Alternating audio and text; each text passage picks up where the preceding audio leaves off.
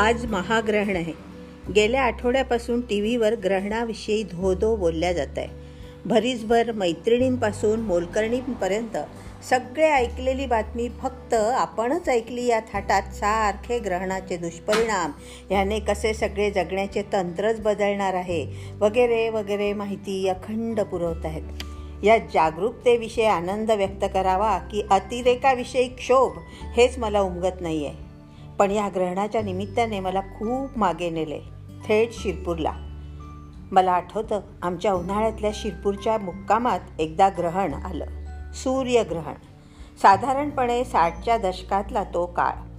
त्यावेळेचे शिरपूर तसे छोटेसेच खेडे. आमच्या आळीतली माणसे बहुतांशी ब्राह्मण. काही परंपरागत मालगुजार शेती करणारी तर काही भिक्षुकी करणारी. त्यामुळे त्यांचं जग हे ब्राह्मणी संस्कार चालीरीती शिस्तबद्ध कौटुंबिक वातावरण आणि मुख्य म्हणजे सोळे ओळे असेच होते. ग्रहणासंदर्भातील वैज्ञानिक दृष्टिकोनापेक्षा पारंपरिक श्रद्धा रिवाज पाण्याकडे कल होता तेव्हा. तर असेच आमच्या शिरपूरच्या वास्तव्यात सूर्यग्रहण आले. ग्रहणाची चर्चा साधारणपणे आठ दिवस आधी कानावर पडत होती. सत्यनारायण करायचं आहे ग्रहणानंतर करू.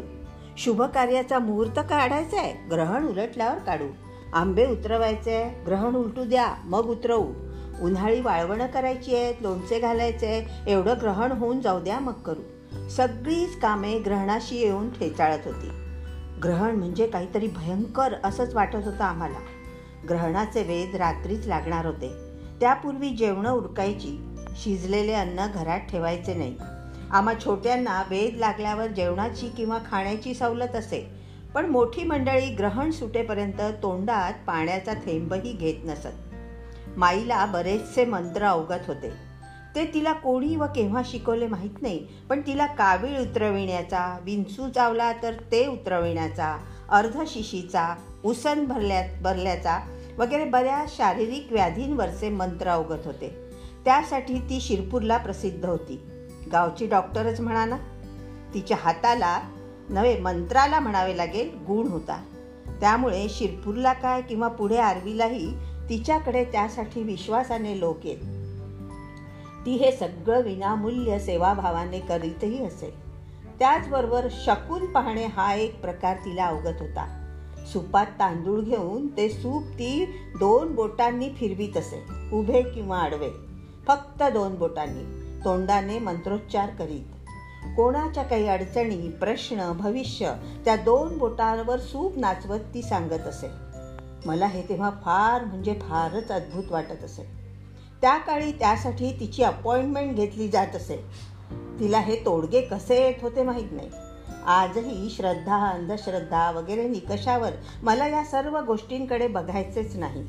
विनामूल्य सेवाभावाने लोकांच्या उपयोगी पडणारी त्यांना अडचणीतून मार्ग सांगणारी माई मला तेव्हाही ग्रेट वाटत होती आणि आजही ती ग्रेटच वाटते.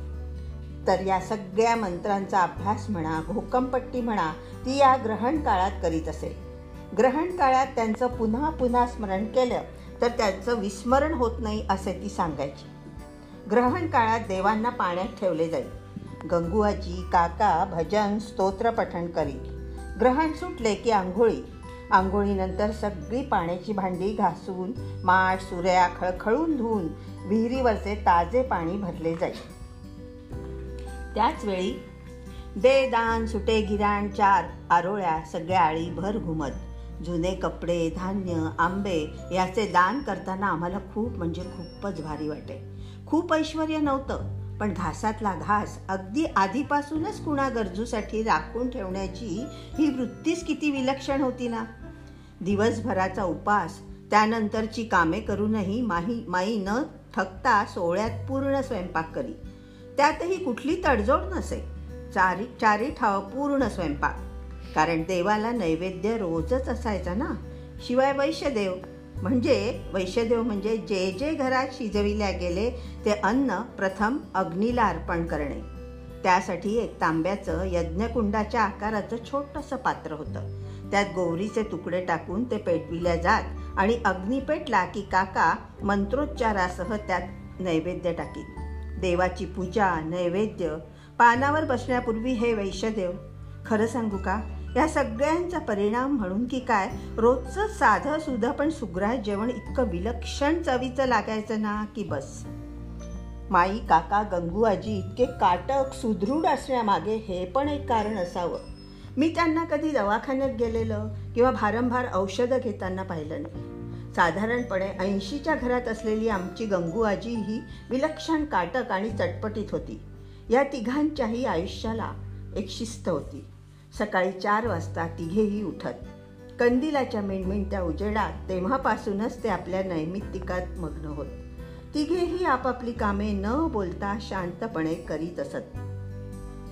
मला इथं एक गोष्ट आवर्जून सांगावीशी वाटते ती ही की मी कधीही काका माई गंगुआजी यांना भांडताना पाहिलं नाही. ती तिघेही एकमेकांशी फारशी बोलतही नसत पण त्या अबोल शांततेतही अस्वस्थता अप्रसन्नता कधी जाणवली नाही. आजूबाजूच्या घरातून येणारे सासू सुनांचे नवरा बायकोंच्या भांडणाचे पडसाद कानावर पडायचे तेव्हा आमच्या माई काका गंगू आजीच्या परस्पर नात्यात नात्यातील वेगळेपण खूप जाणवायचे. माईचा कर्तव्यदक्ष शिस्तबद्ध थोडासा करारी स्वभाव काकांचा भाबडेपणा साधेपणा आणि गंगू आजीचा निर्व्याजपणा. स्वभाव वैशिष्ट्यांची इतकी सुंदर गुंफण माईच्या कर्तृत्वाची कार्यतत्परतेची क्षमतेची जाणीव काका आणि गंगू आजीला होती त्यामुळे घरावरचं तिचं वर्चस्व त्यांनी मान्य केलं असावं अगदी स्वेच्छेने. आणि माईलाही त्यांच्या भाबडेपणाची थोड्याशा अव्यवहारी साधेपणाची जाणीव असल्याने ती त्यांना सतत सांभाळून घेण्याच्याच भूमिकेत असायची. ती त्या दोघांनाही न दुखवता शेतीवाडीचे पैशा अडक्याचे सगळेच निर्णय स्वतः घ्यायची आणि चौफेर लक्ष ठेवून पण अबोलपणे वावरायची. येता जाता वचा वचा न बोलता ही घरादारावर वचक ठेवता येतो हे मला माईकडून कळले. माईचा औषधांचा बटवाही प्रसिद्ध होता. सूतशेखराची माता मात्रा निरनिराळ्या दुखड्यांवरचे काढे बाळंतिण्याला देण्यासाठी बत्तीसा. हे बत्तीसा म्हणजे औषधी कंदमुळं वापरून केलेला. असे विविध घरगुती उपाय तिच्याकडे होते. आमची माई तशी देखणी म्हणावी अशीच. केसांचा चापून चोपून तेल लावून घातलेला खोपा कपाळावर ठसठशीत कुंकू नववार आणि अंगावर मोजके दागिने अशी माई चेहऱ्यावरच्या सात्विक तेजामुळे चार चौघीत उठून दिसायची. ती तशी टापटिपीची पण होती. तिचे सोळे फार कडक होते. पहाटे चार वाजता सुरू होणारा दिवस सडा सारवण रांगोळी जात्यावरचं दळण आंघोळ देवपूजा एका लई तिची दिनचर्या सुरू असे. त्यात फारसा बदल मी कधी बघितला नाही. पुढे आरवीलाही आल्यावर तिचं ते पहाटे चार वाजताचं उठणं सुरूच असायचं. आम्ही उठण्यापूर्वीच तिची पूजा अर्चा झाली असे. शेणानं सारवलेलं घर चूल चुलीवर काढलेले गंधाचे स्वस्तिक फुलांनी सजवलेला देवारा सगळं सगळं घर कसं शुचिरभूत प्रसन्न.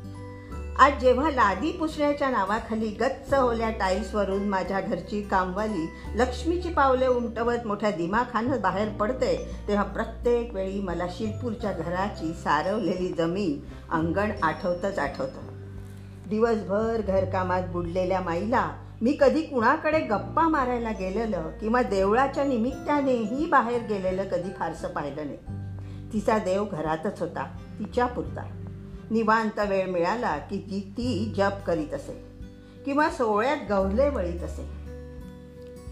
आमच्याकडे कुळाचाराला गवळे गवल्यांची खीर असे. त्यामुळे माई स्वयंपाक झाल्यावर आणि कुणाची वाट पाहत जेवणं खोळंबली असतील तर त्या वेळात सोहळ्यात गवले करीत बसे. तिची ती अबोल कार्यमग्नता आठवली की वाटतं हे सगळं अपूर्वाईने आठवतंय आपण आज. मग अनुकरण का नाही करू शकलो? रिकामे बसणे चकाट्या पिटणे तिच्या स्वभावातच नव्हते. बाजूच्या देवीच्या देवळात किंवा रामाच्या देवळात दुपारी प्रवचनाच्या भजनाच्या निमित्ताने बाया बापड्या तेव्हाही जमत. निमित्त देवदर्शन प्रवचन असलं तरी गप्पा गोष्टी उखाळ्या पाखाळ्या याची ओढ जास्त असावी. बायकांना स्वतःला रमविण्याचा तो एकमेव हुकमी मार्ग होता त्या काळी. पण माई कधी त्यात रमली नाही. वर्तमानपत्र वाचणारी स्वतःची सही करणे इतपत अक्षर ओळख असलेली ती मला इतरांपेक्षा म्हणूनच खूप वेगळी वाटायची. आंबडापूर जिल्हा बुलढाणा इथल्या आळशी घराण्यात घराणे हे माईचे माहेर. आळस हा फक्त तिच्या आडनावातच होता. त्या काळच्या रिवाजानुसार लहान वयातच शिरपूरला कुलकर्ण्याकडे ती आली. सौ भागीरथी सदाशिव कुलकर्णी हे नाव घेऊ तिच्या माहेरची मंडळी तिला बबी म्हणत. तिचा कामसूपणा उपजतच असावा कारण तिच्या बाकी तिघीही बहिणी तिच्या इतक्या कामसू नव्हत्या. त्यांच्याकडच्या कार्यप्रसंगात अगदी छोट्या मोठ्या कार्यातही त्यांना आमच्या माईची गरज वाटायचीच वाटायची. माईला त्यांच्याकडेही राबताना आम्ही स्वतः पाहिलं आहे. त्यांच्याकडच्या कुठल्याही कार्यात त्या मावशांना बाहेर गप्पा मारताना आणि माईला स्वयंपाकघरात राबताना बघून मला खूप राग यायचा तेव्हा. पण माईनं कधी त्याबद्दल नाराजी व्यक्त केली नाही. त्यामुळेच बबी मावशी सगळ्यांना हवी हवीशी वाटायची. त्या सगळ्या बहिणींची आणि पुढे त्यांच्या सुना मुलींची बाळणपणे माईनेच केली असे आमची आम्हा सांगते. तिला स्वतःला मात्र आमची आई म्हणजे तारा हे एकुलते एक अपत्य झाले तेही मोठ्या नवसा सायासाने. माईचा व्यवस्थितपणा वक्तशीरपणा टापटीप आदरातिथ्य आमच्या आम्मातही आहे. आज मागे वळून पाहताना माईच्या प्रत्येक गुणाकडे मी खूप अपूर्वाईनं बघते. तिचे सोळे कडक होते पण त्याचा जाच दुसऱ्यांना नव्हता. स्वयंपाकघरावर तिचं अधिराज्य असायचं पण त्यात आपल्याला कुणी मदत करावी हा आग्रह नसायचा. सुग्रणपणा हा तिचा गुण होता. अगदी राम शेवाळकरांपासून दत्तोपंत ठेंगडी विद्यावाचस्पती क्षीरसागर आणि संघाचे अगणित प्रचारक तिच्या पाककलेला प्रशंसून गेले. पण ती तेही नेहमी सहजपणाने करीत गेली. त्यात आपण काही विशेष करतो हा भाव नसायचा. तिच्या सुग्रणपणाला म्हणून परिमाण लाभले. आपसुकच. आजही आम्ही बहिणी आज आजनं मी अगदी माईसारखी पुडाची वडी केली. पुरणपोळी मस्त जमली अगदी माईसारखी. आज मी घट्ट पिठले केले आपल्याला माई प्रवासाला निघताना करून द्यायची ना तसं. असं वारंवार म्हणतो ते म्हणूनच असावं. माई माझ्या वाढदिवसाला साखर भात करायची. लवंग बेदाणे घातलेला तो केशरी भात करताना मला अजूनही माईची आठवण येते. मला या सुग्रणपणावरून एक गोष्ट आवर्जून कबूल करावीशी वाटते ती ती म्हणजे आमच्या भाग्यश्री वहिनीची प्रदीपच्या बायकोची. आम्ही तिघी बहिणी माईच्या पाककलेतलं कसं बघत बघत मोठा झालो. त्यामुळे तिचं अनुकरण करणे हे आपसूक आले. पण आमच्या वहिनीच्या हातचा कुठलाही पदार्थ खाताना अगदी साधे धिरडेही खाताना मला माईची आठवण येते. तिच्याही आता हाताला तशीच चव आहे. मुरड करंजीची मुरड तर ती थेट माईसारखी घालते. तिच्याही सुगरणपणाचं कौतुक करावं तेवढं थोडंच. असो. आम्हा भावंडाची माई हा हळ हळवा पण आदराचा कोपरा आहे. तिला जाऊनही आज तीस वर्ष झाली पण असा एकही दिवस नाही की तिची आठवण येत नाही. आता मी पण आजी झाले. तिच्यासारखं वागायचा प्रयत्न करते पण प्रयत्न करणं आणि उपजत असणं ह्यात फरक असणारच ना? नव्हे तोच तर खरा मुद्दा आहे. पण तरीही ग्रहण काळात अभ्यास किंवा चांगल्या गोष्टीचं गुणांचं स्मरण करावं म्हणजे त्या अंगवळणी पडतात आपोआप असं माईच म्हणायची. मी पण आज नॉस्टॅल्जिक होऊन तोच तर प्रयत्न करते बघूया कितपत जमतं ते.